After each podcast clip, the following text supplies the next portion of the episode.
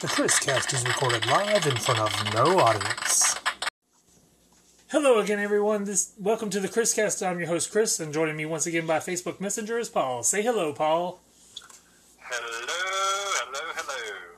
Well, first up, let's fuss at North Carolina. This is Okay, from what are we gonna do? MercuryNews.com. University of North Carolina can consider race in admissions, judge rules. What? Are you freaking kidding me? Absolutely no reason race should be used to adm- for anything outside of like an acting role. Like you wouldn't have the Black Panther played by a white person. That's the only time something where race should be involved. This is ridiculous. You should only be admitted into a university or college based on your credentials and merits, nothing to do with your race. Quotas are terrible, so that's another thing that's a problem because if someone deserving gets denied because their quota wasn't met, that's not fair either. And I don't care what I'm race sorry. you are. But are we back in 19... Are we, are we in the 50s again? Well, I, I'm just going to throw this out there. North Carolina is run by Republicans for the most part. That's actually sickening. I'm going to look that up. It's it was I was on the the headlines today that I saw it. It was ruled yesterday. It says the ruling this is it says the ruling comes from following a, fo- a lawsuit filed in 2014 by the group Students for Fair Admissions, which argued UNC used race in its admissions process and that it intentionally discriminated against certain members based on race and other factors. And again, race should never be an issue when getting a job, should not be an issue when getting a scholarship, it should not be an issue when getting admitted into a college or university. It should be your academic merits or your merits for the job or what have you that you get in there and nothing to do with race. UNC, oh my god, Chapel Hill, are you serious? That is ridiculous. Yep. You know that's the nation's oldest, um, uh, I want to say private college in existence. It was Nah, born back in the 1700s. I've never been a big fan of anything in Carolina, so That is ridiculous. but Oh, by the way, I'm I'm I'm, I'm black, and uh, oh, we don't we we've already got ten percent of you in here. We don't want you in here. I don't I don't get it. Who who that I don't. I, am I'm lost for words. that's that's what I'm saying. It's North Carolina for you. Why are we always the laughing stock? Why? Because we are run by idiot Republicans. And uh, not all of Republicans are idiots, so before anybody gets mad at me for saying that, it just seems like the ones in power are not only abusing their power, but are idiots. So, It's actually exhausting. It really is. But moving on to more fun items and something topical for the season. This is from comicbook.com. Paranormal Reserve vodka is made in the most haunted locations in the United States. Paranormal Reserve Vodka. I ain't never heard of that. It says Halloween season is here and people are looking for the right kind of treats to go with all the tricks. One thing that will be a big novelty for a lot of Halloween partygoers is a new line of vodka from Harridan, which is being put out in limited release. Harridan's Paranormal Reserve line was made by storing the vodka in three of the most iconic haunted locations in America, including the house where the events of The Conjuring allegedly took place. Ah! And it goes on to say bottles of Harridan's Paranormal Reserve line will be available for purchase in select New York City liquor stores starting on October 13th. Orders will also be shipped out across the nation to any interested consumers in other states. Bottles of Paranormal Reserve vodka are selling for $140 and includes a fancy wood box, a certificate of authenticity, and cloth gloves for handling the bottle. The entire run will be limited to just 60 bottles. Of those 60 bottles, only 36 were placed in the Conjuring House in several of the iconic locations seen in the film. Another 12 bottles were placed in the Villisca Axe Murder House in Iowa in an attic where two killers allegedly hid before brutally murdering a family of eight, the Moore family, with axes. The final 12 bottles were placed in West Virginia's infamously haunted Trans Allegheny Lunatic Asylum in the room where lobotomies were performed on the violent inmates housed there.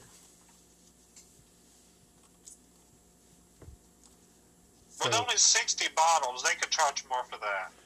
Well, they could, but at least they're not gouging it. I'm going to get on eBay and see if I can find it. Well, you could go to I their. It's Harridan, H A. I believe it said H A R R I D A N. But I'm going to do that right now. look up Paranormal Re- Reserve Vodka. That'll pull it up.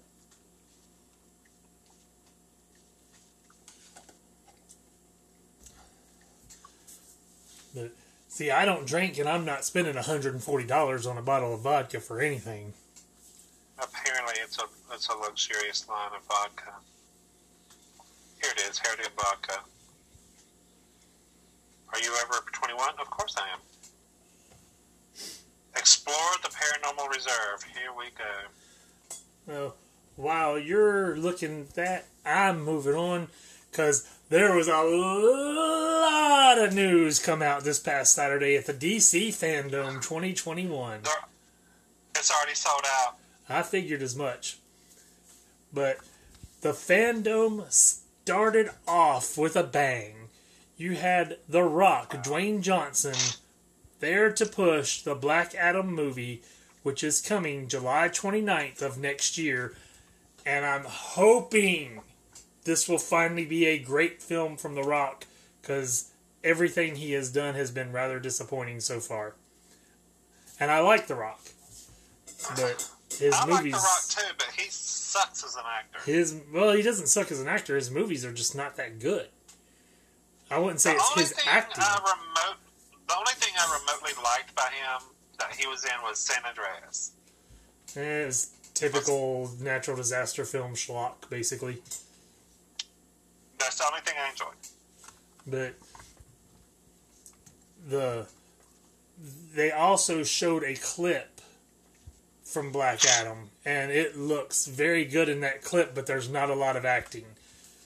It's said Black Adam. Yep. It's basically the clip was he grabbed a soldier by the throat, the soldier disintegrated into skeleton and then dust, and he was getting shot at, catches one of the bullets, then he raises up in the air. Like flying. And that was pretty much what the clip was. Looked fantastic. But it doesn't really show a lot, which is good because you don't want too much shown. It's a spin-off from Shazam. Well, yes and no. That's what it says. It's not really a spin off from Shazam. He's the main enemy of Shazam in the comics. He has not been in the Shazam film, so it's not a spin off of Shazam. Well, um, it's got Pierce Brosnan in it, so it's got to be good. Oh, it's got quite a few, and new heroes are going to be introduced. Doctor Fate, which not new heroes, but new to the the theatrical screen. Uh, Atom Smasher. So it's I'm I'm excited for it, and I'm hoping that it lives up to the expectations. But we also, and I'm just going through DCComics.com blog here with all the announcements from the fandom. Grant Gustin was on the fandom showing off the new boots for his costume. boots. They have gone comics accurate on the boots. Every live action adaptation of The Flash has had red boots all along. The Flash on the CW is switching to gold boots this year. So I suppose that's supposed to be accurate with the comics. Yes, he wears yellow boots in the comics. And these are more of a golden color, but Um, I wonder why they did that this whole time, putting red boots on. I think it was just an aesthetic choice because the red Or is it- doesn't clash with the red like it does with the yellow. But the yellow or gold, whichever you want to call it, that's what is more comics accurate, and they're going to do it. And also today, they released the trailer for the Armageddon event starting in November. It will be five episodes of The Flash, which will be basically a self contained crossover this year, all on The Flash. And they showed the Justice League table with their chairs, and Black Lightning was in it, Batwoman was in it. It looks really, really good. Cannot wait. Sweeps month is going to be huge this year. Just between the Flash and something else I'll be talking about. Yeah, sweeps months have typically been November, February, and May, where they put on their biggest events to get the ratings numbers up to charge the most for ad dollars. Yeah, I, I was thinking sweeps was in October, but No. I guess not. November, February, and May. But I don't know how much of that still holds because online and everything has changed the way things are. So, but it's definitely sweeps month style programming this year that I'm seeing. But from there, we move on to Aquaman and the Lost Kingdom. It Has a release date of December 16th, 2022. And they had some stuff on it, including the clip. Uh, Milestone Media made a very big announcement, did not say what it is, but they announced they have their first animated feature in development. Most likely static, but it could be the group of them. Static, Hardware, Icon and Rocket, Blood Syndicate, all popular series.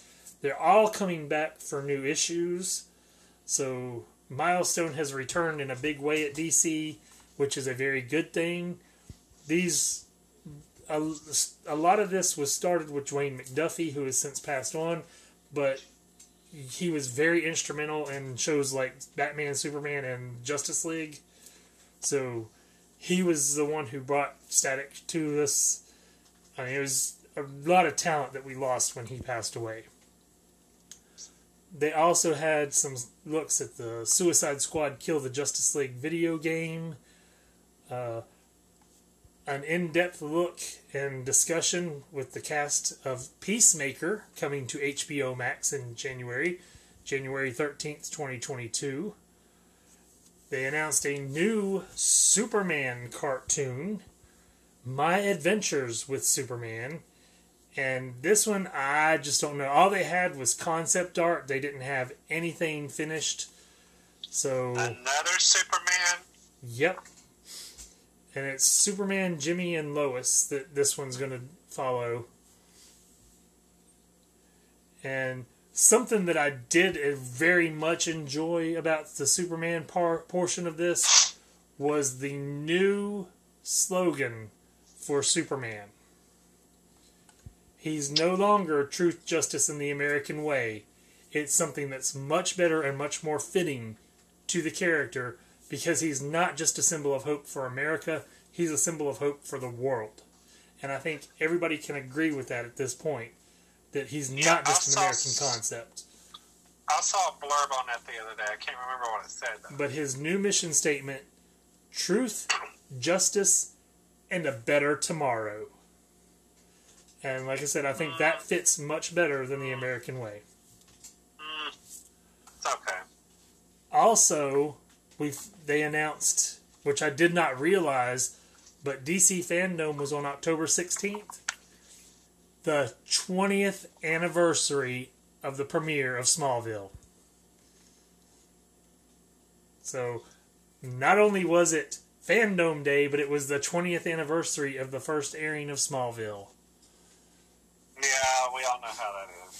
There was a clip from DC's League of Super Pets, and I don't think it's really a clip from it. I think it's just a, a teaser that they put together that has nothing to do with the film. But it looks like it's going to be humorous.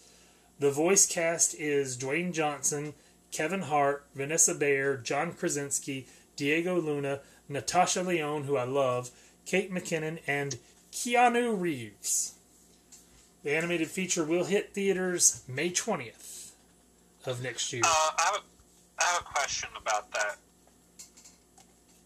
Tom Welling. Does Tom Welling have anything else to do with the DC at all?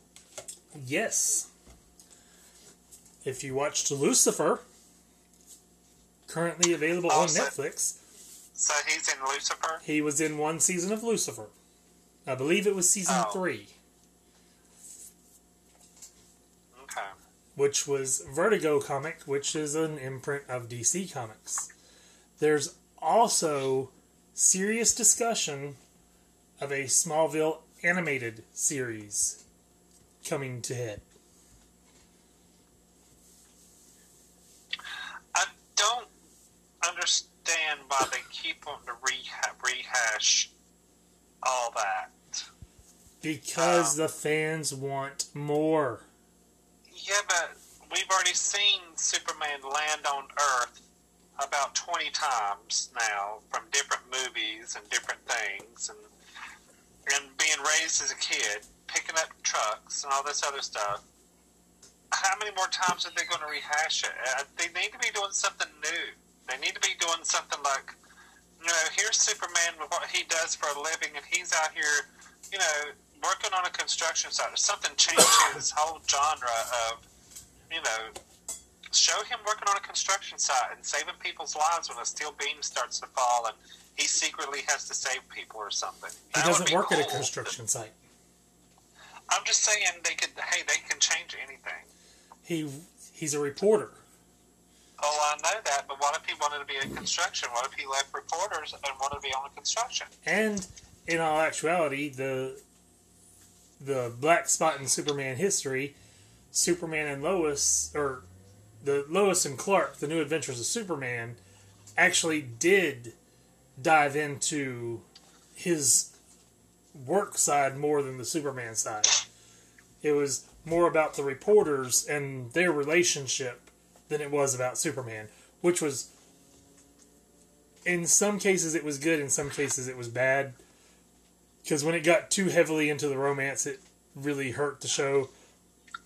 When they dealt more Yeah. with the the actual action and, and villains, it was actually a lot better. But we also got a huge announcement, at least for me. Doom Patrol will get a fourth season. Doom Patrol. one of the best DC shows ever made. You've got to watch the Doom Patrol. I cannot stress enough how fantastic that series is. And it's so different from anything you've ever seen. I promise I you. I just got to trust you on that one. So, Oh, you need to watch it. nah, I don't. You need to watch it. But from there, we got a clip from The Flash, a little teaser bit of film. And boy, did it ever excite everybody. Did you get to see any of that? No, I didn't. I guess it's on YouTube. The the clips were shown with narration by Michael Keaton, one of the last things you see is the Flash standing in the background, and in front of the screen is the back of the cowl of Michael Keaton's Batman. I saw a blurb about it on MSN as I was scrolling through the news, and I meant to look at it. It was it was what about four or five days ago, three or four or five days. October sixteenth, and this is the nineteenth. Yeah, and um, they mentioned something about Michael Keaton on there, and I was like, "Ooh, I need to see that." Well, the clip ends with Ezra Miller's Flash pulling the sheet off of a car, and you don't get to see what the car is, but you hear him getting thrilled by it. And you know what the car is underneath there. They're just not I showing. already know. I already know because I've seen it. They brought back the original Batmobile. Oh, so, we all know that. They're just not showing it off yet. Yeah. not the original Batmobile from the TV series, but from the very first Yeah, the Batman Michael movie that he did. Yeah, Michael Keaton's Batman. And I am very excited for it. We got some discussion on the Sandman. We got to see the new woman playing Lucifer for the Netflix series. And there was talk to about the film that debuted on Blu-ray and DVD today, Injustice. And I will be watching that tonight cannot wait to see it. It is it started as a video game and this is one of those rare occasions where taking it from a video game to the screen could actually improve it vastly because they've done comic books with them and I've read those stories and they were amazing stories. This is what happens when Superman becomes a dictator basically. I'm reading about it right now. and I really, really am anxious to see this thing. It's an animated film. I'm going to be watching it. I promise you that. But Justin Hartley this time will be voicing Superman. I wonder why it's being done in Germany. That's weird. I don't know what's in Germany. It says release date October 19, 2021 in Germany. Oh, it's also released here. It's it was on the shelf at Walmart tonight. From there, we got concept art of the Blue Beetle costume, and some discussion with the star and the creators of the film. There was talk of DC's Monkey Prince, which I know absolutely nothing about. And I'm trying to see if it says because on the fandom it talked about the it was based on a book by somebody, but it doesn't say in this clip what it's based on. Gotham Knights was discussed, which is another video game coming. Chris, I'll tell you what I googled right quick.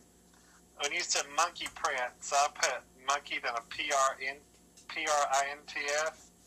I thought, okay, I looked at it and went, oh, how to make prints of monkeys. I went, what? What? That don't make sense. So I put and put DC and it brought up P R N C E. Yeah. Monkey Prince. I thought you said about, I thought it print, P R I N T S. I thought that's just odd. There was discussion on Batwoman, and it came back with a very strong first episode for the third season. So hopefully, Batwoman has found its footing again since losing Ruby Rose, and will be very good going forward. Then came the discussion of the new animated movies. Catwoman Hunted will be released on February 8th of 2022. Uh, there's an all new short called Constantine, the House of Mystery that will feature. It'll be like their other collection of shorts. That's going to be the main one, and this will be on there, kind of like Batman, the Death in the Family, or whatever it was called, and the Superman, Shazam, The Return of Black Adam. They were longer shorts that included the other shorts with them. Um, they're, the spring will bring Teen Titans Go and DC Superhero Girls Mayhem in the Multiverse. Uh, that will be followed by Green Lantern Beware My Power in the summer and Battle of the Super Sons in the fall. Finally, 2022 wraps with the release of Batman The Long Halloween Deluxe Edition, which will bring the acclaimed two part animated movie to 4K for the first time. They did The Legends of Tomorrow 100 episodes in 100 seconds. Batman Unburied, an original narrative podcast, executive produced by David S. Goyer and coming next year to Spotify. Uh, Batgirl, the film, coming to HBO Max, was discussed. They announced that Titans will also get a fourth season on HBO Max.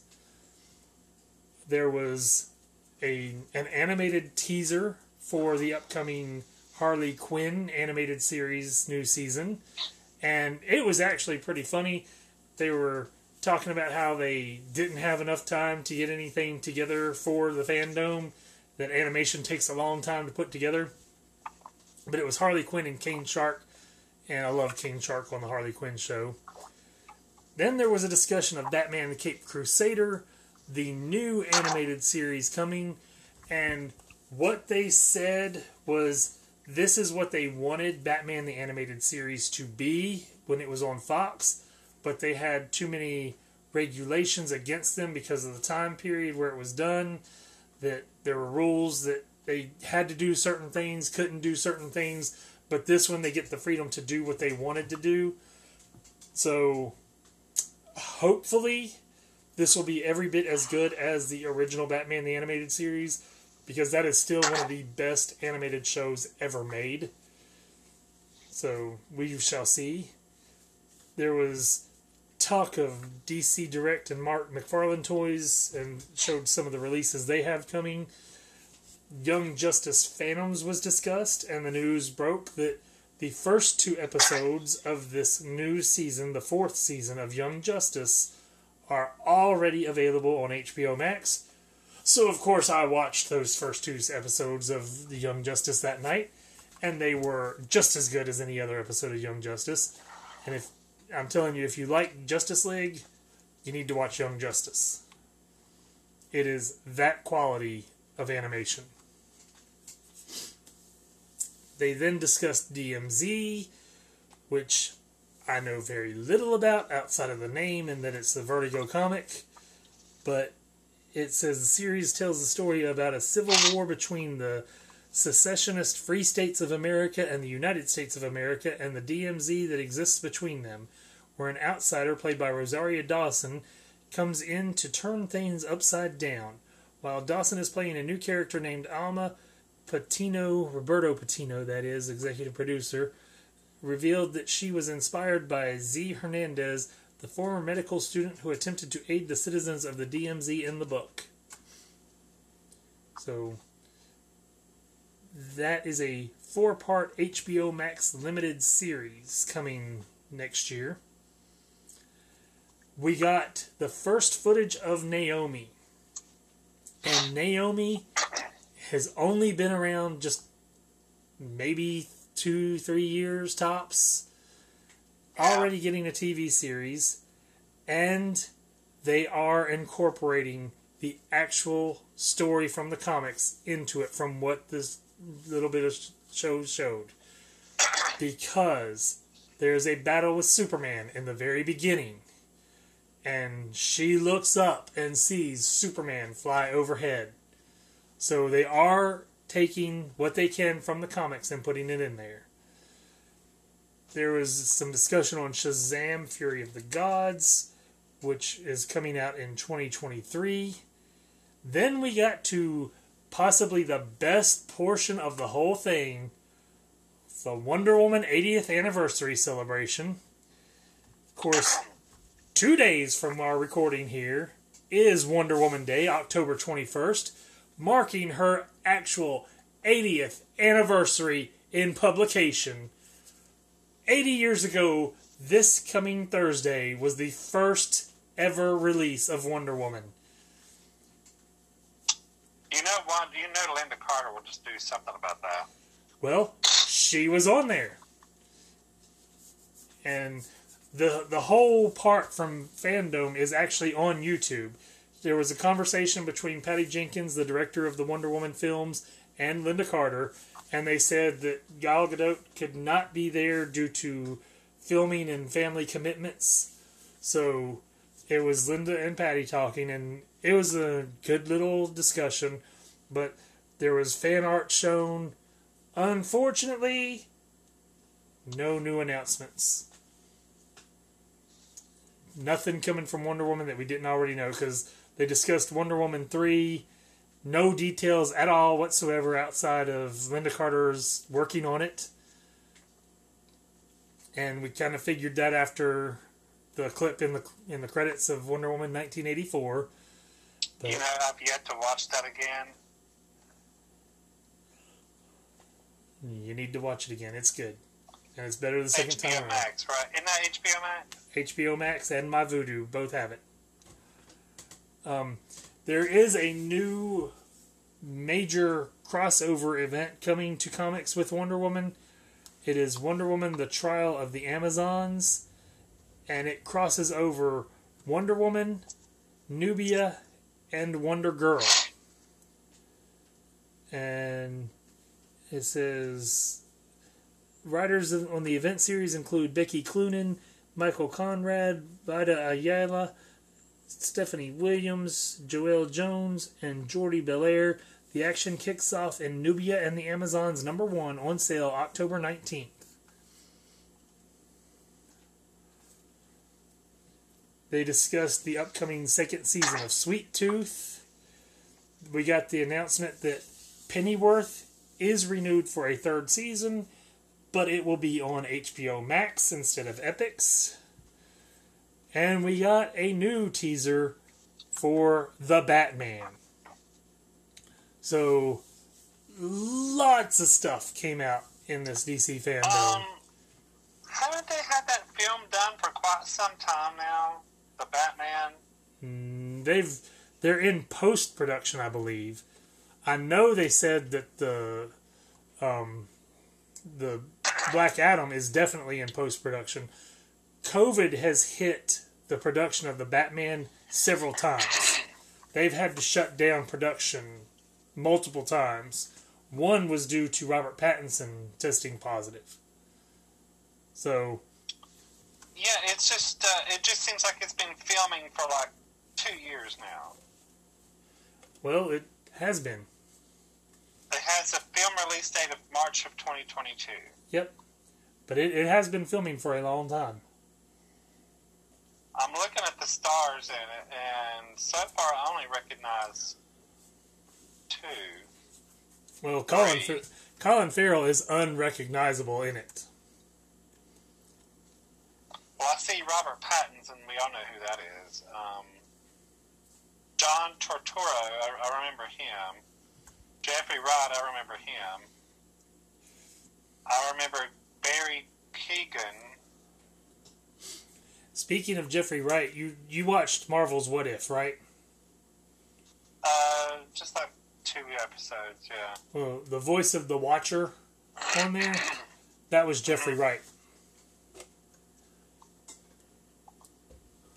Yeah, Colin Farrell, and okay, yeah, I see that. So, And this may be the new Batman story going forward. They may, with Flashpoint, may incorporate that Batman into everything else and get away from the old Batman because we need to get away from the old Batman. I don't know, and I don't care. I just want to see the Flashpoint movie when it comes out. But moving on, I told you November looks like a big sweeps month again from UPI.com Adele to perform and speak to Oprah Winfrey in new CBS special. Adele One Night Only will air November 14th at 8:30 p.m. on CBS and will be available to stream live and on demand on Paramount Plus. The special will be filmed in Los Angeles. Adele will perform some of her chart topping hits along with new and never before heard songs. In addition, Adele will speak to Winfrey from her Rose Garden. The singer will discuss her new album, the stories behind the songs, life after divorce, weight loss, and raising her son. So, Have you seen what she looks like now? I've not really, but I know I saw her after she lost some weight. Dude, for this new album she's coming out with, she is so gorgeous. I mean, my God, that woman's been working on herself. Well, hopefully she stops smoking. But she looks phenomenal. I'm talking about beautiful, beautiful Well. I'm just with the smoking. If she wants to keep her voice, she's gonna have to quit smoking. oh, Plain and simple. But oh, and you know how we reviewed Haunted Mansion last week, both the Muppets and the Eddie Murphy. Yeah, Did you see the news this week? No. This is from the HollywoodReporter.com. Danny DeVito joins Lakeith Stanfield and Owen Wilson in Haunted Mansion. What? Another one? They are making a new Haunted Mansion. Danny DeVito has joined the luminous cast of Haunted Mansion, Disney's ghostly family adventure based on one of the company's signature theme park rides.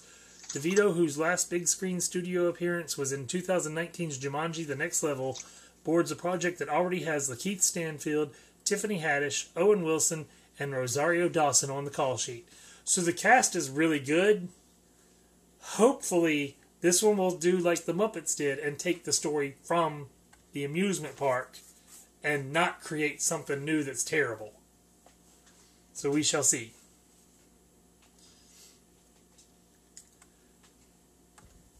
And did you see the UFRD this week?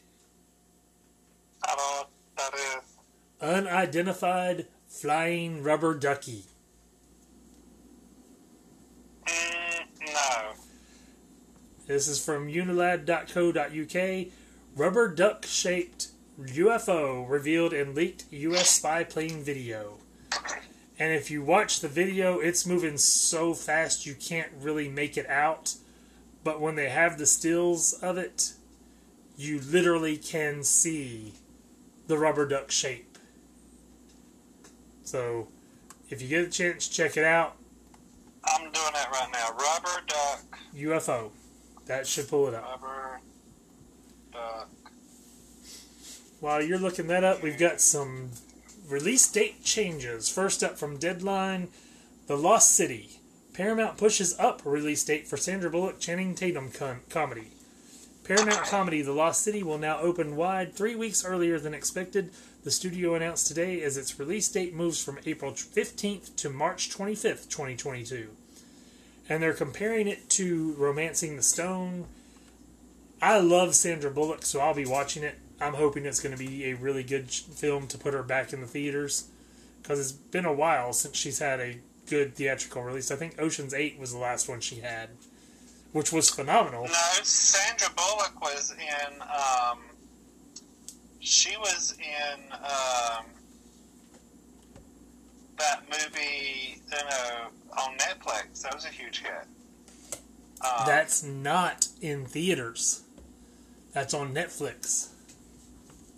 and she also played in something else. The last thing I remember her being in was Ocean's 8 in the theater.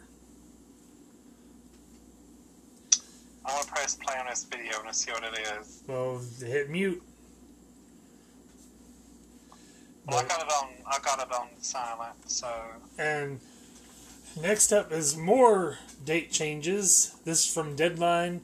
Marvel movie shifts. Doctor Strange 2 to kick off summer 2022. Thor Love and Thunder heads to July and more.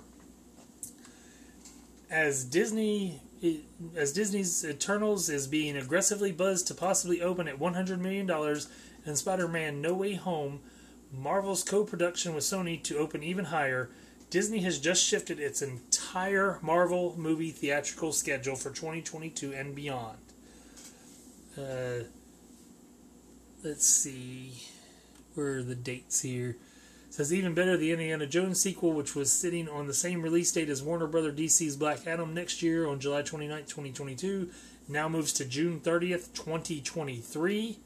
That's Independence Day weekend, where University Universal already has an untitled Illumination movie. Sam Raimi's Doctor Strange in the Multiverse of Madness will now kick off summer 2022 on May 6th instead of opening March 25th. That will push Taika Waititi's Thor Love and Thunder from that summer kickoff date to July 8th, 2022.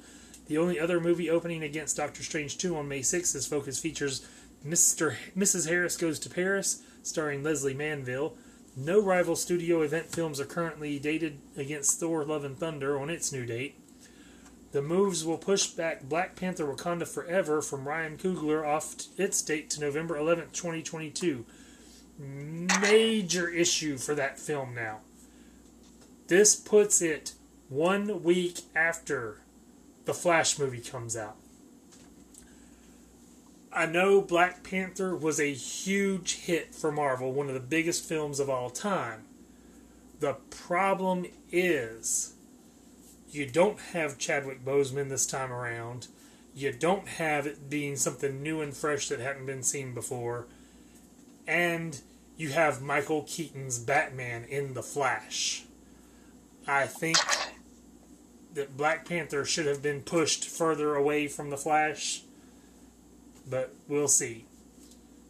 Also opening in that preceding November 4th to 6th weekend is Paramount's Bee Gees feature and 20th Century Studios' untitled David O. Russell movie. Those are the weekend of The Flash coming out. Black Panther 2 knocks The Marvels from filmmaker Nia DaCosta from November 11th next year to February 17th, 2023. No other tent poles are dated against it. This will then push Ant Man and the Wasp Quantumania from that date to July 28th, 2023. No competition for Ant Man 3 on its new date either. Both The Marvels and Ant Man 3 are in production. The only Marvel movie sticking to its release date is Guardians of the Galaxy Volume 3, which is currently set to kick off summer 2023 on May 5th. So basically, they're saying this is due to production problems, that there's no other reason for changing these dates, but a lot of changes for Marvel. And like I said, Black Panther Wakanda Forever, one week after the Flash film debuts I don't think that's good. it it could be a major problem It's going to be fighting with each other there. because like I said, with no Um, Chadwick Boseman, it's tough still. I looked up. I looked up Sandra Bullock just to be, you know, uh, Bird Box was the last thing she was in. Um, she doesn't need to work. You know how much that woman's worth?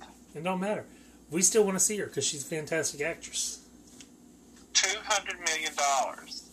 She ain't gonna do nothing. Dean Cain's nowhere close to that.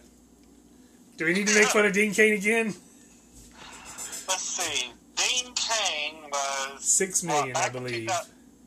2013. He was worth 11 million, and as of right now, let's see net worth. It's like not even coming up now. Net worth 2021. Oh, it's eight million dollars. Eight million dollars, and it was it was thirteen million dollars back in 2013. So it's it's fallen. Yeah.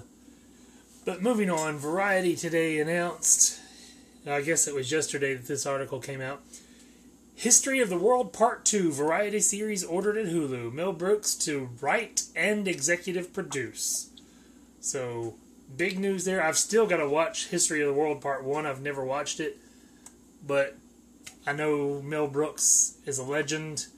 And for him to be continuing on with the History of the World Part 2, big plus. But that's all I've got in entertainment. There's a couple things I want to mention before we get to those who passed. First up, you mentioned Bill Clinton being hospitalized last week. Turned out it was a urological infection, and he is on the mend, and he has been released from the hospital. Also, good news, even though bad news that she got hit by a car, Katey Sagal is doing fine. Also expected to have been released from the hospital. And this was four days ago that the article was written. It was the newest thing I could find. It says she is going to be fine and able to go home today, a source tells people of the Sons of Anarchy star. So, Katey Sagal, you'll know as Peg Bundy from Married with Children, is now Mrs. Dan Connor on The Connors. So, glad to hear that she's doing well. I did not know that. Yeah, she got hit by a car walking across the street in L.A. No, back up. What? I'm talking about the Connors. Yeah, she's she's married to Dan. They got married last week. Are you watching that? Yeah. It's a much better show without Roseanne, actually. I still refuse to watch it because it had it had Roseanne in it. She don't make any money from it. She's only referenced. She's not in the show. It's worth watching. I don't want that woman to get one penny of anything or. She's not getting notoriety anything from it. I don't care. I'm not watching it.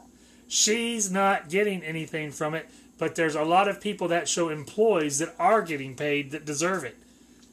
But she's the creator of it. Actually, she's not the creator of this. Melissa Gilbert is the driving force of the Connors. She kept it moving and got it going ahead, and that's why it's in four seasons now. Mm. Roseanne died. She was removed from royalties. She makes nothing off of this series. So if I look this up on IMDb, her name will not be on any of it. Well, no, because it's IMDb. Whatever. You know what I mean. But no, Roseanne is not a part of this show. She doesn't make any money. She's not a part of it. That whacked So- out loon. So watch The Connors. It's worth it. Mm. But that moves on to those that we've lost this week. We mentioned Black Panther a little bit ago. And from People, Black Panther actress Dorothy Steele dead at 95. Quote, she went out strong. says Dorothy Steele, an actress who appeared as a tribal elder in Black Panther, has died at the age of 95. Steele died on Friday morning at her home in Detroit. Her agent Cindy Butler of I Submit Talent confirms to people a cause of death was not given. Prior to her death, Steele was in the middle of filming Black Panther Wakanda Forever, the highly anticipated sequel to the 2018 superhero flick that started production in Atlanta this June and was flown back to Detroit to be with her family, Butler says. So, and it did, did say in the article that this was her planned final performance. So, she was wanting to go out with one more very strong performance. Hopefully, she got everything she needed filmed so they can use her properly. Also, this week came the news that Betty Lynn passed away at 95. She was best known as Thelma Lou on The Andy Griffith Show. Yeah, I was just looking at that. And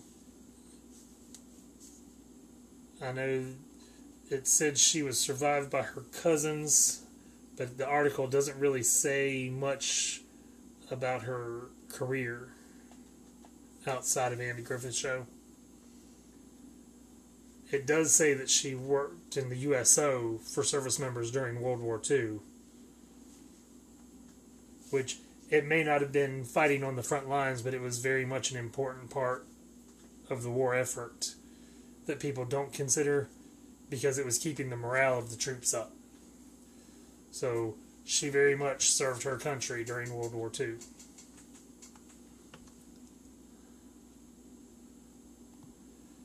Next up,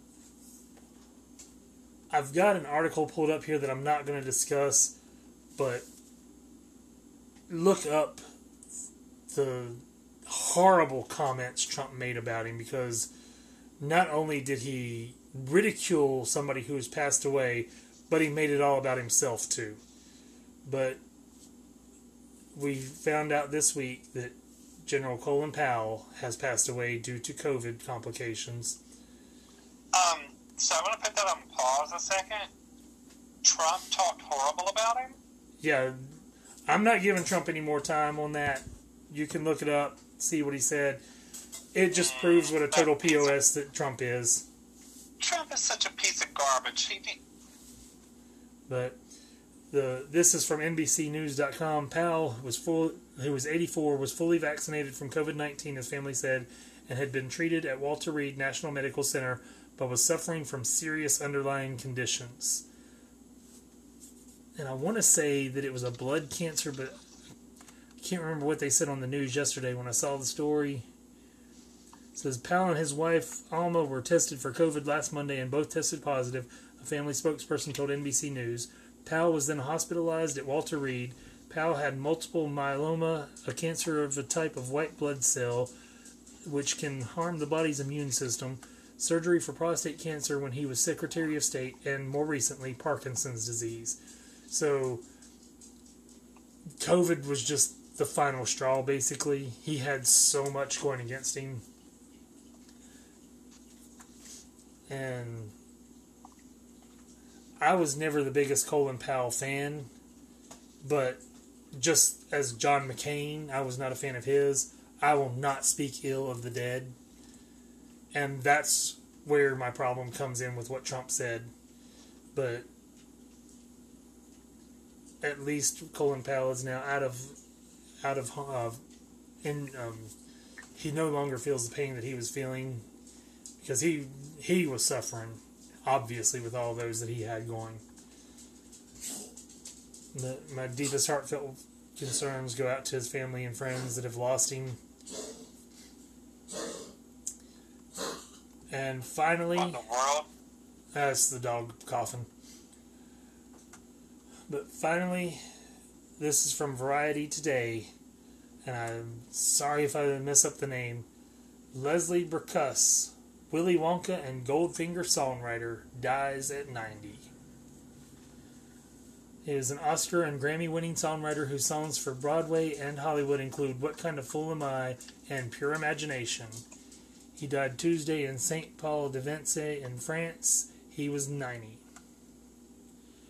wrote the lyrics for the James Bond theme songs Goldfinger and You Only Live Twice, as well as songs for movies including Willy Wonka and the Chocolate Factory, including The Candyman, Scrooge, Hook, Doctor Dolittle, and Superman. So we all know his work quite obviously.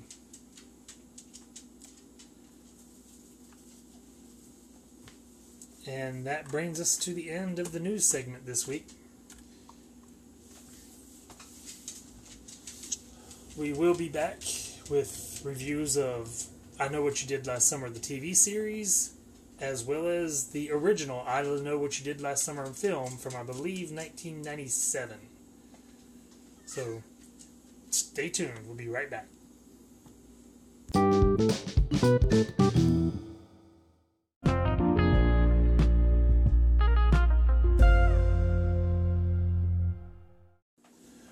Welcome back. First up, let's go to Box Office Mojo for the top 10 films of the weekend. Uh, new film coming in at number 10, $470,000, Most Eligible Bachelor. Down from 8 to 9 is Lamb with 543 million, two week total just over 2 million. Down from 6 to 8, Free Guy, 645,000, 10 week total $120,779,261. I cannot even pronounce the film at number 7. Looks like Honsla Rakh, 706,000 in its debut weekend. Down from 4 to 6, Shang-Chi and the Legend of the Ten Rings, another $3,321,610 to bring its seven week total to almost $218 million. Debuting at number 5, The Last Duel, just under $4.8 million in its opening weekend. Down from 3 to 4, The Addams Family 2, just over $7 million in its third weekend. Grand total so far $42,142,794. Down from 2 to 3, Venom, Let There Be Carnage. 16.5 million its third weekend. Grand total so far $168,079,076. And here's where the surprises come in. Down from 1 to 2 in its second week. No Time to Die, the James Bond film, just under $23.8 million. Grand total so far $99,002,672. And debuting at number one, the film that's also part of the subscription on Peacock Halloween Kills. $49,404,980 in its opening weekend. Okay, let's talk about this for a second. Michael Myers dethroned 007. Yes, he did. And while he's streaming on Peacock as part of the service, which says one of two things either theatrical stronghold for Michael Myers or Peacock is a very weak service when it comes to paid subscriptions. Maybe both. I'm not paying for Peacock. I want to see Michael Myers Kills or whatever that movie is again, but I don't want to pay for it. I don't want to pay the extra money just to see that. I don't. Well, it's Halloween Kills is the title of the film.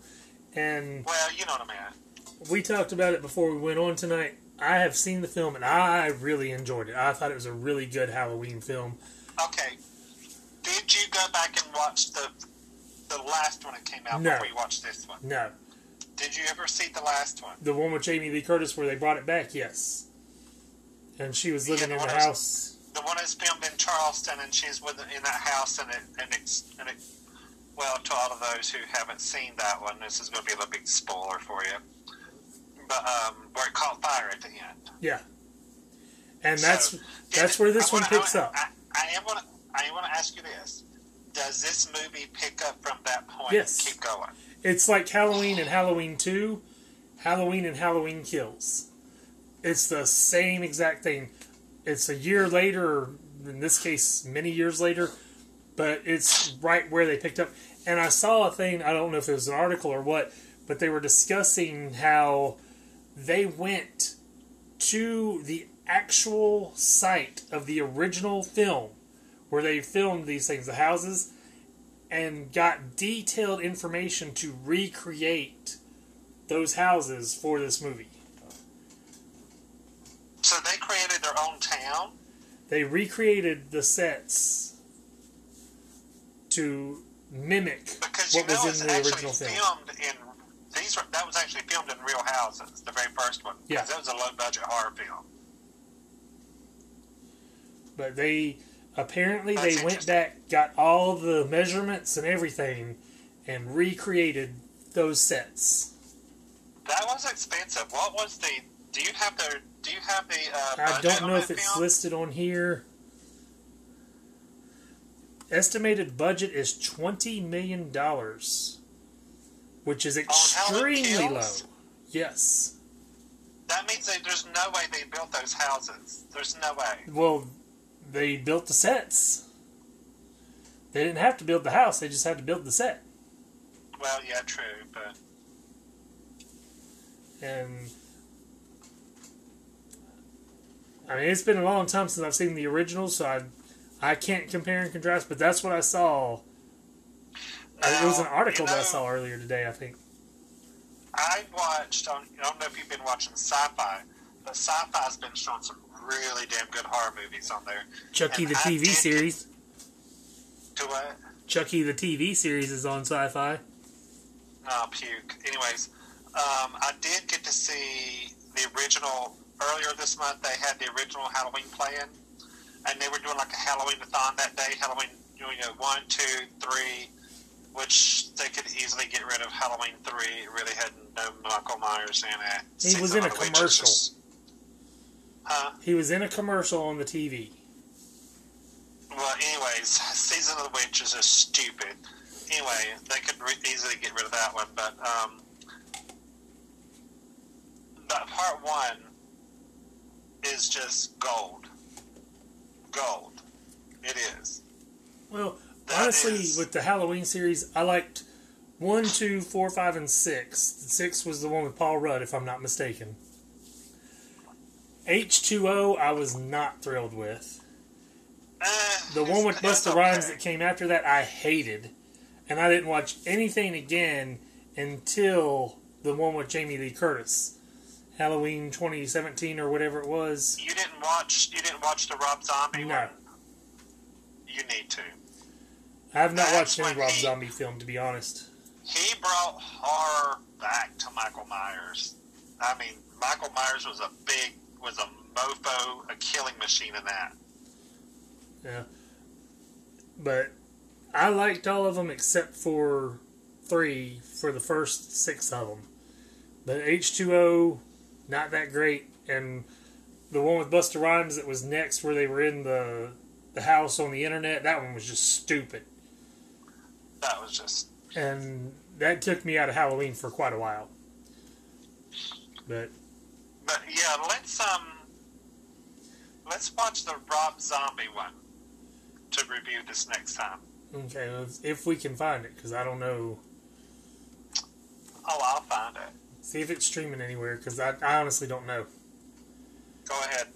But with I that. I'm gonna while you're looking up that, I'm gonna talk about the one that you did not watch. It's on the Roku channel. It is. I don't know if Quibi had already done this show and didn't get it on because they went bankrupt or whatever. But Roku bought out Quibi, and the show is when the streetlights go on. Uh, Rotten Tomatoes has it at 71%. IMDb has it 6.6 out of 10 with 887 votes. Uh, basically, it starts out, and I'm going to give a spoiler for the first episode, but the first episode's less than 10 minutes long. There are 10 episodes, each 10 minutes or less, which is the way Quibi shows were. But there's the girl and her teacher meet up in the car on the street. Somebody gets in the car with them with a mask on and has them at gunpoint, makes them drive to a secluded spot that's not real far off of the road, and makes them get out of the car, makes them undress each other, and shoots them and leaves them. And the rest of the show is trying to figure out who the killer is, and it has Tony Hale from Arrested Development as one of the teachers in it. Uh, Queen Latifah, who I absolutely love. She's Detective Grasso.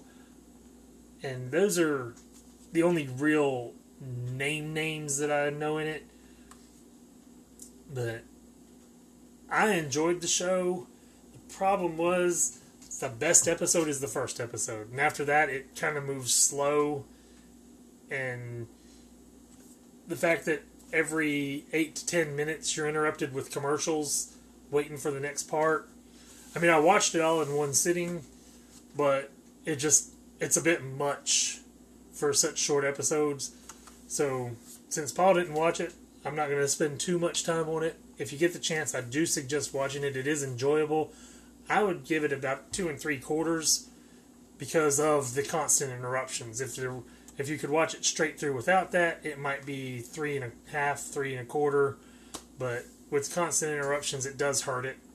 And I, I don't understand. Like the Fugitive show was the same way, and I really liked the Fugitive show with Kiefer Sutherland. But it's short episodes, constantly interrupted, so it takes it down a peg.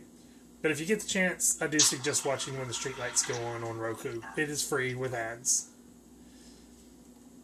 And that brings us to I Know What You Did Last Summer, the TV series, but before that, did you find Halloween with Rob Zombie anywhere? I'm looking on it. Keep going. Okay. Well, the we'll start with I Know What You Did Last Summer, the TV series. Rotten Tomatoes has it at 39%. IMDb has it 5.1 out of 10 with one, one, 1,500 votes. This is the new series on Amazon Prime. They dropped four episodes on Friday, and I did watch all four. It is another story of teenagers hitting somebody on the road, just like the movie, and believing the person to be dead. Whether they are or not, you can watch and see. But then they get terrorized a year later with I Know What You Did Last Summer. And that's about as much detail as I can give on it without giving too very much away. Where is it streaming? It's online for free, some kind of bootleg copy that someone's uploaded online. All you got to do is search Halloween 2007, and there's a link for it. Well, I'm watching it right now. rather have a legitimate so we can actually support the film instead of sending people to illegal feeds of it. Well, no, it's it's here. I mean, it's on the website right here. Yeah, but if it's not a legitimate website and plays pirated films, then the filmmakers aren't making any money off of it. Well, no, it's from it's from overseas. Um, it's from overseas. It's a, it's a website from overseas, and it's all in this strange, like Czechoslovakian writing or something. and something. I'm sure that it's not making any money for the filmmakers. So, But anyways, you either rent it for three ninety nine or you can buy it for five ninety nine. That's the only way you can see it. Uh, that's kind of what I figured. Or you can watch it for free right here. We're not advocating watching illegal feeds. Anyways, I'm gonna bookmark this. but did you have anything you wanted to add about the I Know What You Did Last Summer TV series? The TV series, um, oh, it's if we're completely okay. I'm gonna kind of. I have so much to add about this. Okay, first off, in the movie, if we're con- if we're going to compare the two, the movie and the start of the, uh, it's just. Um, I don't want to give away too much going on with it, but there was not twin girls in the movie. There wasn't. Well, that's that's one thing I was going to get to was the pacing of this show. It took forever. The it, not everything took forever, but that first episode the proved the pacing is way off on the series. And when I went back and watched the original movie, the pacing was a whole lot better, but there were still some issues with it. But this series, the first episode, it's back and forth constantly, and it's really slow, and they're not spending enough time on the twin sisters because I didn't realize they were twin sisters really until like the second episode because the way they were presenting them. well, I figured it out on the first episode because of the. Um, Well, the scene where they talk to the up- boy, yeah, but it's yeah, like she goes like, "Well, you know, well, we look just alike." When they made that comment, I was like, "Oh, they're twin sisters." So, but it took. They were so much forever at that party. but there's a reason you need weird. to know about the twins though. And that's the problem. It was just okay. I didn't watch past the first episode, but can you fill me in on the lady at the very end of the first one? Was she a witch? They've still not explained her really. See, what was that? She has come back in in the four episodes that they've aired, but they haven't truly explained her yet. And the premise in my head it was going on because the way she was acting in that very first episode, it looked like you know because you know in the movie, you know we all know that not that David Egan, but what's the guy's name? Um, was it David Egan? Anyway, anyway, he ended up living and started going after them and started killing everybody.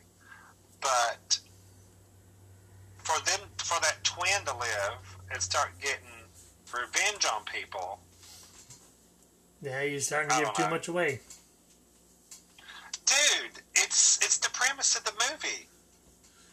But If anybody knows anything about watching those movies, I mean that's the premise of it. They lived and they go after them. But there's there's a lot more story there, but they they really dropped the ball on the twin story and the pacing what I was saying with the pacing was it's so slow on the first episode except the story of the twins which should have been slow to really explain it. And it was constantly back and forth throughout the first episode. And then you get to the second episode and spoiler without spoiling anything, right off the bat in the second episode, one of the major characters is killed. It's like, why? You have paced this show so slow in the first episode, and then bam, right in the second episode. It made no sense to me at all. Well, see, I was paying attention to what I was watching the first episode, and I was going. Um, it took them. Let's. I think the episode was like I don't know, forty-eight minutes, something like that, for the first episode, and they didn't hit the girl with the car until like forty minutes into it or Yeah. something like that. And then if you're comparing that to the part, you know, to the original movie, they hit that person within the first ten minutes of the movie. And they they start off a year later. Yeah, and then in the second mo- in the and then the part there, they started off in the second year with her opening up the door. It says, "I, I know what you did last summer," with a goat head in her. I just, I don't know. And and see that's something else. Is there's a reason for it being a goat head. But you don't find that out until later because you haven't even seen anything I- about it. That's why I said there was a witch. But I mean, they by the end of the first episode, you figure out why there's a goat head.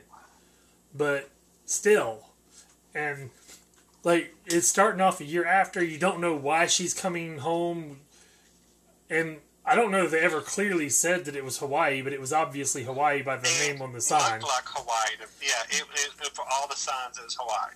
But the I mean, there's there's a lot wrong with this series that needed to be fixed prior to getting into it. I did see a couple interesting things on the the trivia on IMDb. It says Brian, and I'm gonna butcher this name. Brianne Tju also appeared as a supporting actress and char- a supporting character in MTV's Scream, the TV series, based on the Scream franchise, written and created by Kevin Williamson. Williamson also famously wrote the script for the original I Know What You Did Last Summer in 1997. The killer's identity was purposely kept secret from the cast during production. So that is a plus there where they don't even know who it is In the original movie, in the series. They didn't, apparently, they did not find out until it was revealed on the, in the script. that's kind of twisted. But and it it adds for a bit more realism because they truly don't know who's doing it. So that I give them props on. And it's not that the show is terrible. It's just there's things in there that are stupid and really don't have a point. Things that don't get explained right. Things that take too long to pay off. Things that pay off way too quickly. So it's just there's a lot that needs to be fixed on this.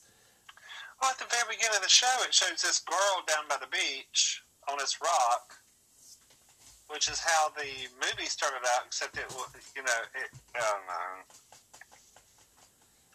know. Well, it needs to not get a second season for sure. Because you cannot drag this story on further. No. I mean, I know the original film had two sequels, and I never did watch I'll Always Know What You Did Last Summer. I did watch I Still Know What You Did Last Summer. Actually, part two. Let's just go ahead and watch part two. Part two was really good. Well, I, I know that I saw part two in the theater a long time ago. It's like the, the film, I don't think I've watched the film since it was in the theater. But, but anyways, as far as this series goes, it's not the best. It's it's watchable, but it's not what I hoped it would be. It's a, it's okay for people who doesn't. Okay, for people who hasn't seen I Know What You Did Last Summer, the movie that has something to compare it to, they may like it. But if you're comparing it to the movie, I'm sorry, the movie wins hands down. I don't know the the the pacing and the the not explaining things properly. I'm wondering. I'm gonna pull up Rotten Tomatoes real quick and see what the audience score on there is, because I know. I, the? I, oh, the the average tomato meter's gone up too. It's forty four percent opposed to the thirty nine percent that Bing had it listed as. The average audience score is forty two percent, so it's not getting well received. In other words. I don't even see how it got that. Well, you're going to have people who like it regardless and get on there and vote for it. And then you're going to have people who get on there and vote against it just because you have people who will not be honest in this world.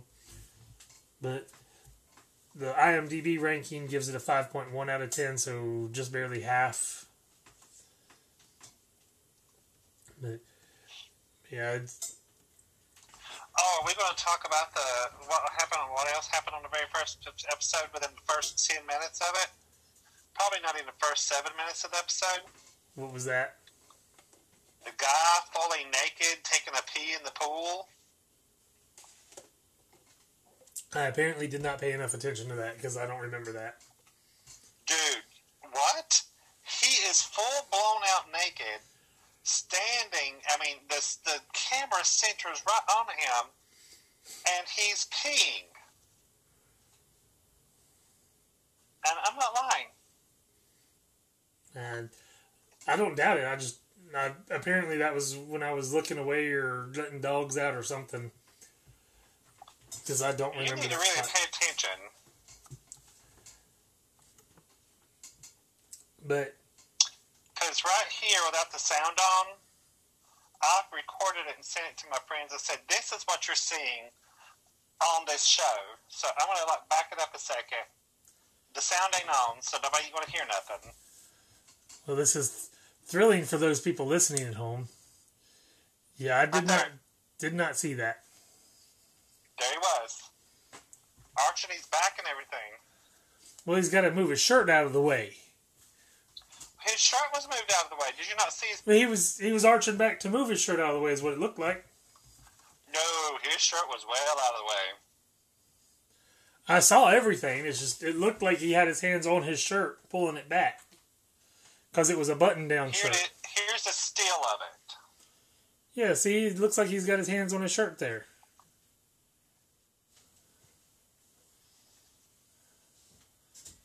Now I cleared it up for you. Well, he's still kind of holding the shirt. Yeah, but that's full penis activity going on right there, and you can see full bush and everything. He should have groomed better, that's for sure. So yeah, I was like, oh my god! Within the first seven minutes of this, there's a guy pissing right in the. hey kids, watch this! And for everybody out there, it is very quick. It's like two seconds and it's off. Anyway, I saw it. So, yeah, you look away for two seconds and you miss it. But okay, let's get back to it. But, Um, like I said, if you did not see any of the I Know What You Did Last Summer films, it it's probably good because you have nothing to compare it to. But anyways, that's my take on it. but what's your rating? I'll let you give yours first. I was gonna have you go. That's why I said. Okay, okay, okay. Oh, 1.75. That's about as good as I can do. Uh, I will give them credit. the The production's good. the The look of the film is very good. The acting is not bad. They are not bad actors. It's just like I said, the pacing is terrible, and the story's not that good. I'm gonna give it two and a quarter. Oh God, you're generous. well, I've, I've also seen four episodes, and I've seen that it it does delve more into the story as it goes along and gets better. But and I will finish watching it to see how it all plays out. But like I said, it, it does not need a second season. We don't need I still know what you did last summer season two. no. but that's on Amazon Prime. So is the original from 1997, which IMDb ranks at 5.7 out of 10. According to Bing, Rotten Tomatoes has it 44%, and Metacritic 52. This film was basically running on the coattails of Scream, which we all know that I absolutely love Scream. And Kevin Williamson did not write a film as good as Scream, but it was still a really good movie. It was a good movie. And there are a lot of issues with it. Like, I have never been a fan of Sarah Michelle Gellar's acting. I am not a fan of Jennifer Love Hewitt's acting. I don't think either. They're both scream queens. You Eh, gotta admit, you gotta admit that um, Jennifer Love Hewitt in this, her screaming, was Wow. annoying. Like, and and this was something I noticed with both the film and the TV series. They hit somebody with the car, right? Yeah. And they keep going forward. Am I not wrong? Am I not correct on that? They didn't spin around in the road. They went forward. no, no, no, no, no. The BMW spun around in the road. When they hit him, the BMW spun around.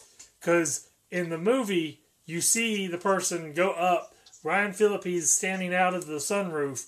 The person goes up, flips over It him, and goes and behind. goes over, and the car and the car did spin around in the road. I do remember that. Well, I, I don't remember either one of them spinning around, but Now, the in, BMW did, but not the but not the Jeep. in both, the person they hit is in front of the car, and the car is in the right lane when they show it. Like in well, like, both. like I said, the Beamer spun around. But the problem with that is it should be in the other lane or turned around in the right lane. And it was pointed correctly in the right lane. I'm just like mm, spinning around in my That's head. what I noticed was they're in the right lane like they should be because Mhm. You'll you'll remember in both the series and the movie they're pointed forward in the right lane and somebody in the left lane is coming the other direction at them.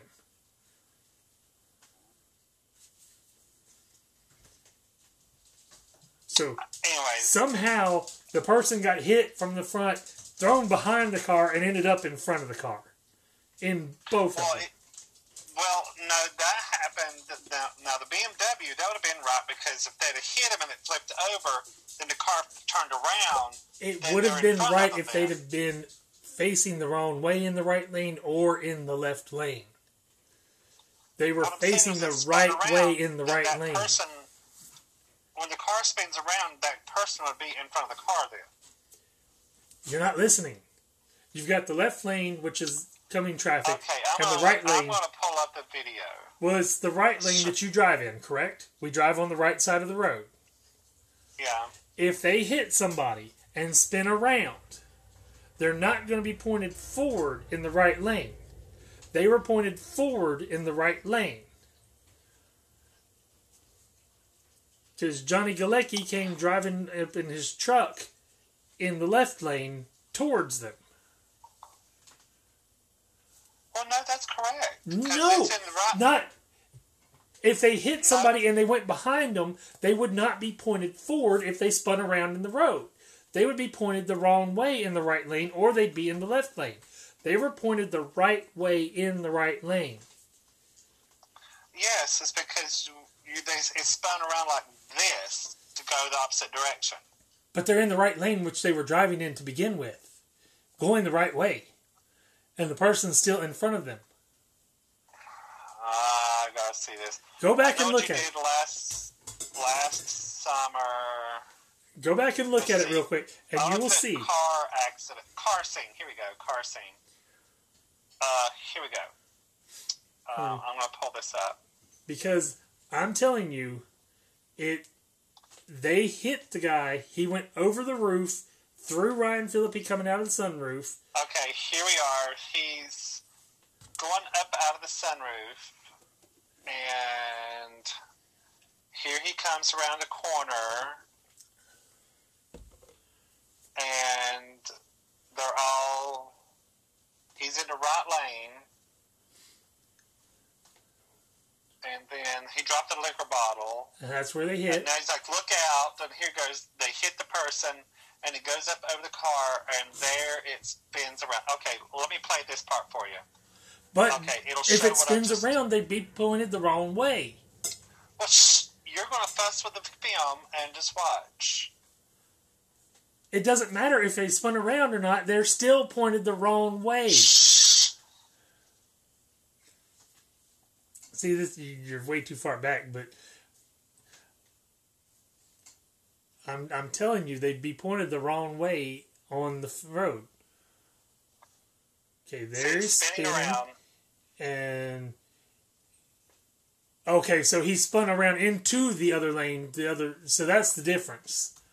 Yeah, he spun around into the other lane, like that. So maybe they did that on the other one too, but you see my point though was they were still pointed the right direction in the right lane. So now they're getting out. So the body would be in front of them. Yeah, that one that works. So I don't know if the the TV series did the same thing or not, but No, because I noticed TV it after the fact, The Jeep did not spin around. and a a definite flaw with the film. When was the film? What what time was it set? Well, it was set in 19. No, the the season. There's even a oh. holiday. Oh, it's 4th of July. And how are they Now, dressed? Here's another overview. See the car? How are they dressed? Well, they're wearing like long sleeves. They're for they're in North Carolina. page. They're they're in North Carolina. The license plates on the car say North Carolina. Yeah. When in North Carolina is it that cold on July 4th? Well, it might not be cold next to the water. I don't know. You're not going to dress like that in North Carolina on July 4th. I mean, you're that. talking jackets, long sleeves, sweaters, jeans. I mean, they are completely dressed for cool weather. Yeah, North Carolina, they'd be wearing hoochie shorts and tube tops. Yeah, they, they would not be wearing all of those. It's too hot for it. It's way too hot and muggy. But And anyways, and that is something I constantly notice. Like I mentioned it about Love Victor, the TV series, set in Georgia the night before school's supposed to start, and they're acting like it's cold outside. It ain't cold in Georgia in August. no. Not unless you're in the mountains of Georgia. So Maybe. I don't know. they either need to start filming at a seasonal seasonally appropriate, or they need to make it seasonally appropriate. Because saying it's the summer and they're wearing all that, yeah, and that's like I said, it's a constant thing in all of entertainment. You see it. Yeah. So But anyways, I enjoyed the movie. Um, it was great seeing. Um, I enjoyed Jennifer Love Hewitt and all of them. Um, and you know what other film spin off of this was, don't you? Do you remember that? mm, what are you talking about? The horror movie Urban Legend. Oh, that was I enjoyed that one too. That was another spin off of this of this series. So Well, I, I just saw on the trivia the very first thing Kevin Williamson wrote this script before Scream, but was unable to sell it. Following the big screen success of his next screenplay, Scream, Columbia Pictures immediately bought I Know What You Did Last Summer. So, Scream is what Did got he this movie made. did he do Urban Legend as well? Uh, that I don't think so, but I don't know. I'm pulling him up here real quick. But Because they had. Why I asked because some of the girls from Scream was in Urban Legend. That's why I asked that. Well, it was talent pool basically. He apparently did not do Urban Legend. Scream, I Know What You Did Last Summer, Scream 2 characters written by the faculty screenplay Teaching Mrs. Tingle's screen or written by Wasteland TV series creator Scream 3 just the characters, he did not write it. Glory Days, which was a show I enjoyed, he was creator of it. Dawson's Creek creator and written by, which that was not a good show. Uh, Hidden Palms TV series creator, Scream 4 written by, The Secret Circle TV series written by one episode. Uh, the following TV series was fantastic. Created by 45 episodes, written by 7 episodes, story 1 episode, teleplay 1 episode. So, he's done some really good stuff. The Vampire Diaries, he developed it for television, but that was just not I'm sorry, when you have vampires who walk around in the sun because they have a ring, that's just stupid. Yeah. They should be bursting into flames. Yep. But apparently he did not write the new Scream. It just says characters created by. Let's see who wrote the new Scream movie. James Vanderbilt and Guy Busick, based on characters by Kevin Williamson. So, and I will say, I thought Scream 4 was the strongest since the original, and Kevin Williamson wrote it. So, I tell you what, Scream 4 was awesome. and it got a lot of hate, but I, I really see enjoyed it. that movie was damn good. I enjoyed all the Scream films. There's not one I didn't like. Um, did you watch any of the Scream series on MTV? Yes, I watched it all. Was it any good? I liked it. I mean, it's not as good as the movies, but I enjoyed it. Because I've been wanting to watch it, but I just haven't brought myself to do it yet. I bought the first season on DVD, but I haven't bought any others yet, and I haven't bought any of it on digital.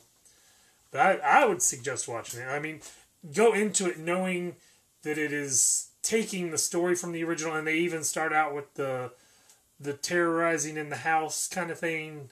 But I think they changed it up. So it's been a while since I've seen the the first episode, so I can't tell you for sure that it's different. But it it seems like they changed it up, and then it moves on from there with its own story, and it's completely different kids, and then I think they did two seasons in a movie with that cast, and then changed the cast for a third season, if I'm not mistaken. And basically, I was glad they changed the cast when they did, because how many times are these kids going to be terrorized by the same killer? And that's kind of like with Sidney Prescott. They had to move on from her being terrorized, but they made it, if I'm not mistaken, they made it to where it was her family because of her popularity. Like they were copycatting kind of thing. Did you see the new? Did you see the Scream trailer? Yes, I did, and it looks fantastic. Yes, it does, and I cannot wait. And Um, the Scream series is actually on Netflix, so um, I would, I'd suggest watching it. I enjoyed it. I think I will. It's got three seasons here, so um, And they're not long seasons, they're like 13 episodes yeah. I or the. I think the first episode here shows the first season. Oh, that's season three. Here's season one. Okay, the first episode. There's like uh, ten episodes in the first season. Um, and the second season there's thirteen, and in the last season there's six. So I I- think I will add that to my watch list. I'm wanting to say that Queen Latifah might have been in the third season. I can't remember for sure.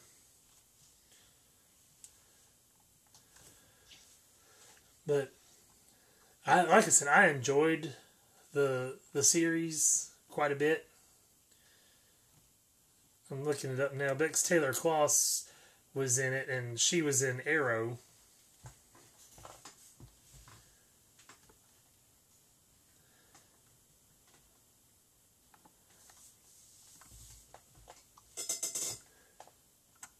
But I thought they did a good job with the the story on the Scream series and kept it interesting.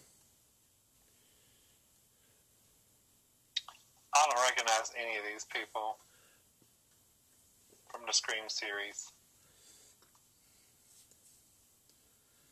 But Mary J. Blige was in it, not Queen Latifah. Mary J. Blige. Oh. Yep. And Tony Todd was in three episodes of Scream the series. Tom Everett Scott. He looks familiar. Who is That he? thing you do. Did you ever watch Uh, that? that thing you do. Yeah, he was in that. So, hey, um, on that. Okay, let's get back to. Um, I know what you did last summer. I think I recognized one of the actors from being in something else.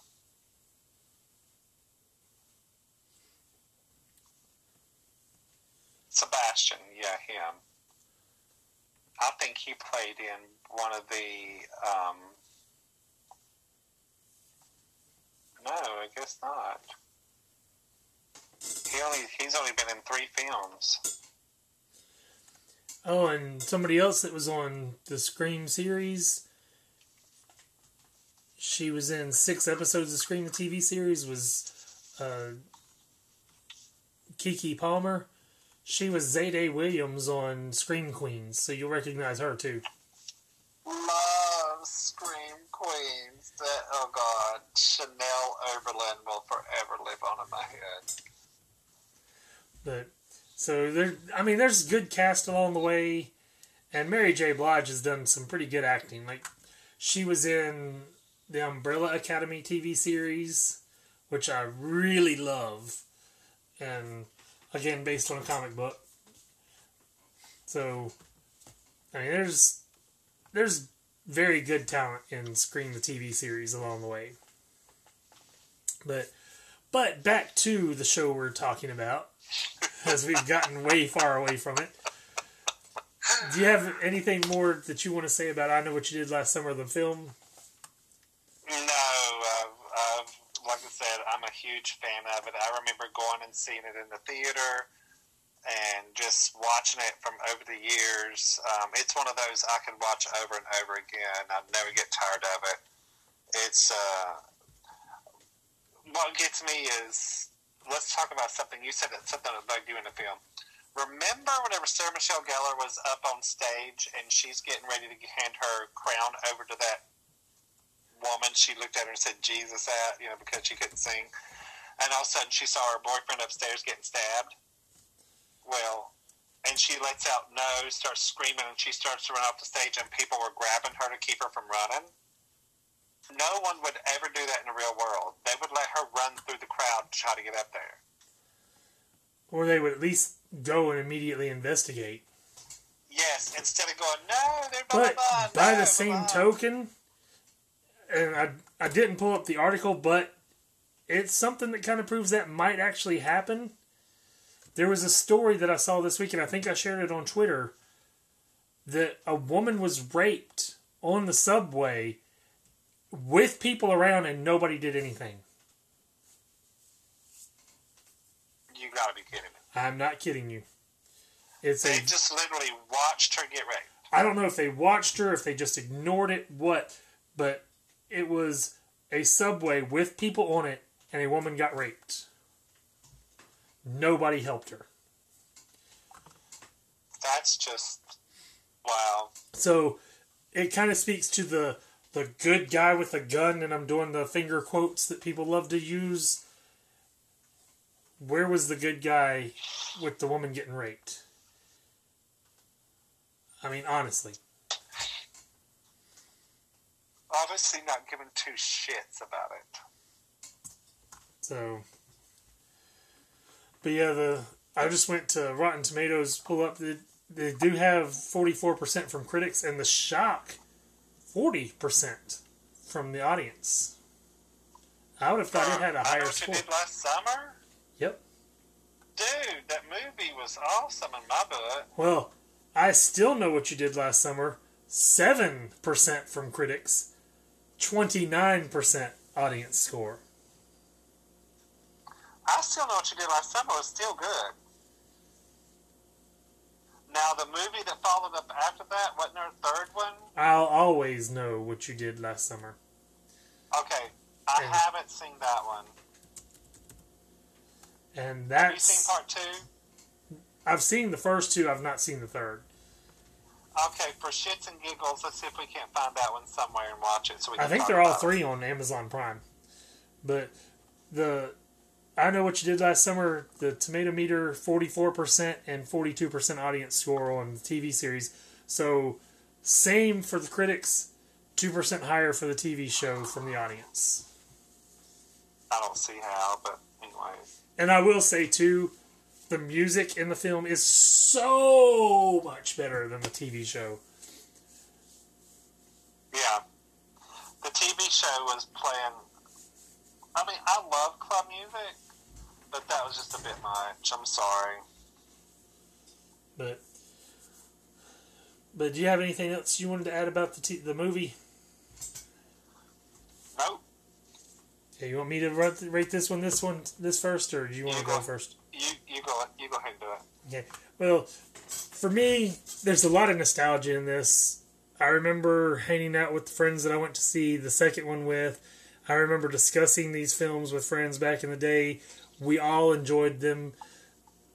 It was, again, it's following Scream, but even though it was written before Scream, as we mentioned earlier, and it gave a mystery to horror again, which was nice. I mean, I love Freddy Krueger, but it's just slash and burn. It's not any mystery there. You know who's doing it, you know who the killer is, and that's the case with a lot of horror films for so long, and that's why Scream changed everything.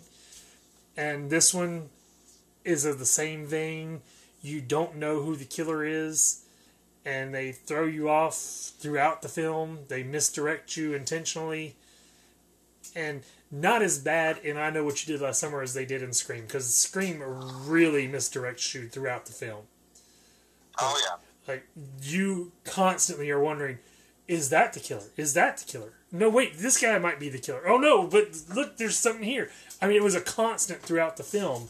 There was something they were giving you, like, not to spoil anything, but they show the boots of the killer, and then they show the boots of the sheriff.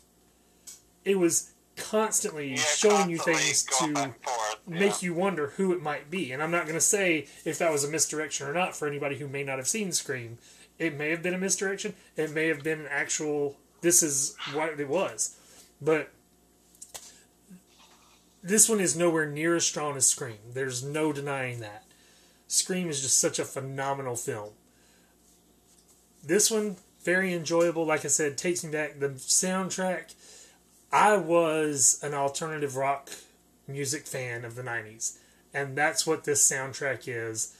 And Oh, hold on, hold on. what? That doesn't fit the Madonna genre. What's up with that? Madonna was not grunge rock. Uh, pop music started to suck in the 90s. I mean, Mariah Carey, Boyz II Men. You had a lot of crappy talent. Jennifer Lopez. So. And it does kind of fit Well, Madonna Madonna because put out Madonna put out music in the '90s. Madonna did Maverick Records. And let's let's think who who could possibly have been signed to Maverick Records that was an alternative rock act? Oh, I don't know. There was Candlebox and a little lady called Alanis Morissette. Now I like me some Alanis Morissette. Alternative rock. Signed to Madonna's label. I don't know if I would have called her an alternative. She was alternative rock. Well, Absolutely. been she gets played on a lot of soft rock stations though. Well, that's because we got old. I mean, let's face it. Look, look at how music goes. Twenty years down the road, all of a sudden, what was hip and in then is now soft rock. But It's like, it's like yeah, um, I mean, so, yeah, I hear that song every day. perfect, perfect example. Kiss. Kiss was demonic and hated, and now, like, even in the '90s, Kiss started getting played on more light rock radio stations. So it's it is just that's the trend. Twenty years down the road, it starts being put on to those because older people listen to them. And but I mean the soundtrack to I Know What You Did Last Summer very very good. I've got it in the other room, but I'm not gonna go get it. So the music great, the story good. I hated Jennifer Love Hewitt screaming constantly. She went and saw the body, and before she got there, she starts screaming. It's like it's a dead person on the road. Oh, gotta oh, scream! I'm yeah. terrified. It I was. think she was trying to channel Jamie Lee Curtis in Halloween. It didn't work. Why are you screaming at a dead body laying there? And I think when she opened the trunk and with the crabs, she screamed again. And I mean, it was just it was too much. It was annoying. Her acting is not the best in the world. I've I didn't watch The Ghost Whisperer. I did watch Party of Five and very much enjoyed Party of Five. So she's done some good stuff, but she's not the best actress. Sarah Michelle Gellar, same thing. I was never a fan of Buffy the TV series. Just couldn't get into it. Didn't care for her movies, and so. But then you had Ryan Phillippe, who I like a lot and still like a lot. He's been in some really fantastic stuff, including Big Sky, which is currently running on ABC in its second season, and Secrets and Lies, which was on ABC a few years ago, which was he was the first season, and it was absolutely amazing show. So you have talent, and you have not so good talent, and Freddie Prinze kind of lies there in the middle somewhere. Like not the greatest actor, like not bad Freddie actor. Prinze. Yeah, he's not the greatest, but I, I like him. He's a, he's a likable person. So and and of course he and Sarah Michelle Gellar have been faithful apparently because they've been together for over 20 years, which is extremely rare in Hollywood. So kudos to them for actually lasting. But and they they both seem like they'd be cool to hang out with, especially Freddie Prinze Jr. because he's been on DC. He did a a game show kind of thing where it was he made a it, he took a a DC role playing game like Dungeons and Dragons and made a story out of it and there were celebrities there with him. He was the the guy in charge, like the dungeon master, and the others were playing and I really enjoyed that show a lot and I don't really care for stuff like that usually. But I really enjoyed that. It makes me want to watch some of his other role playing games that he's done on video. But with all that said, production value very high. Script is What was good. the Not, budget on that film, Chris? I have no clue. You can look it up while I'm talking about it. But um, yeah, go ahead. the just so much good with it, but yet some issues that needed to be fixed along the way, and like I said, nowhere near what Scream was, but very enjoyable. I'm going to give it Interesting. three out of five stars. Um, okay, I looked it up on the box office. It had a, bus, a budget of 17 million. Opening weekend, it did 15.8 million. In United States, it ended up doing right at 7, 72.5 million. But worldwide gross, it ended up 126 million. So, um, not too bad for a 17 million dollar movie. But um, this movie brings me back. I love this movie. I've always loved it. And every time I see it on television, I always stop and watch it. I don't care where it's at in the movie. It's like a Harry Potter film. I stop and watch it. So um, I love it. So I'm going to give it a solid three stars as well. And there you have it. So, have we decided what we're watching next week? We are going to watch the I Know What You Did Last Summer, Part 3. Are we going to watch that, or are we going to watch I Still Know What You Did Last Summer first? Oh, yeah, I still. Let, let's watch I Still Know What You Did Last Summer. Let's do that one. Because I'm kind of interested in the 50 States of Fright on Roku and see what it's. It is from Sam Raimi, so I mean that's a plus right there. You know, the director of Spider Man. Yeah. So let's try and work that in as well as I still know what you did, or I I still know what you did last summer, And if we can, I'll always know what you did last summer, so we can just knock them all out. Okay. Because we'll have more time this week, so because it'll be Thursday next week, where we're recording on Tuesday this, tonight. Yep. And I might talk about Injustice because, like I said, I'll be watching it here in a little bit, All right. which is not Halloween, but still, I cannot wait to see it. Hmm. So, anyways, any final words? Um, continue to do what you can. Uh, if you got, if you can get your booster shot, do it. I think they have approved now Pfizer and Moderna's now, um, and um, they done Johnson Johnson's right. I don't think anything's been approved except for the Pfizer booster. I'm pretty sure they did for Moderna, but except it's a low dose Moderna. Uh, uh, the only one I've seen officially approved is Pfizer, but I don't know. I haven't been keeping up because I still don't. They've not come up with a definitive who should get the booster and who shouldn't. So I've not been keeping a real close eye on it. I'm in that group, so Let's see. I need to talk to my dermatologist when I go and see if I'm in the immune deficient because of the lupus. you would be in that group too. Well, I don't know because mine's discoid and not systemic. So Oh, okay. there's there, that's why I've got to find out for sure. But Uh, again, and this is perfect time to say it. Always ask your doctor. Be sure. Your doctor knows what's best for you. Talk to them. Don't listen to Facebook or whatever. well, my doctor did recommend for me to get it, so um, And Yeah. that's what I'm saying. It's get real medical advice. Don't get a stranger or friend on Facebook to tell you what to do. uh, I'll follow Facebook or God. Anyway, It's kind of like getting your prescription medication from TV. Like, talk to your doctor, and every commercial says, ask your doctor. So, why are you advertising this product to me when I can't do it by myself? That's why, yeah, consult your family physician before trying any kind of blah blah blah blah blah. but that's why prescription drugs need to be removed from TV. I mean, if they banned the promotion of cigarettes on TV, they can ban the promotion of of, of the pharmaceutical drugs on there. Like over the counter drugs is one thing, but like Bayer and Tylenol and such. But there's no reason to advertise prescription drugs.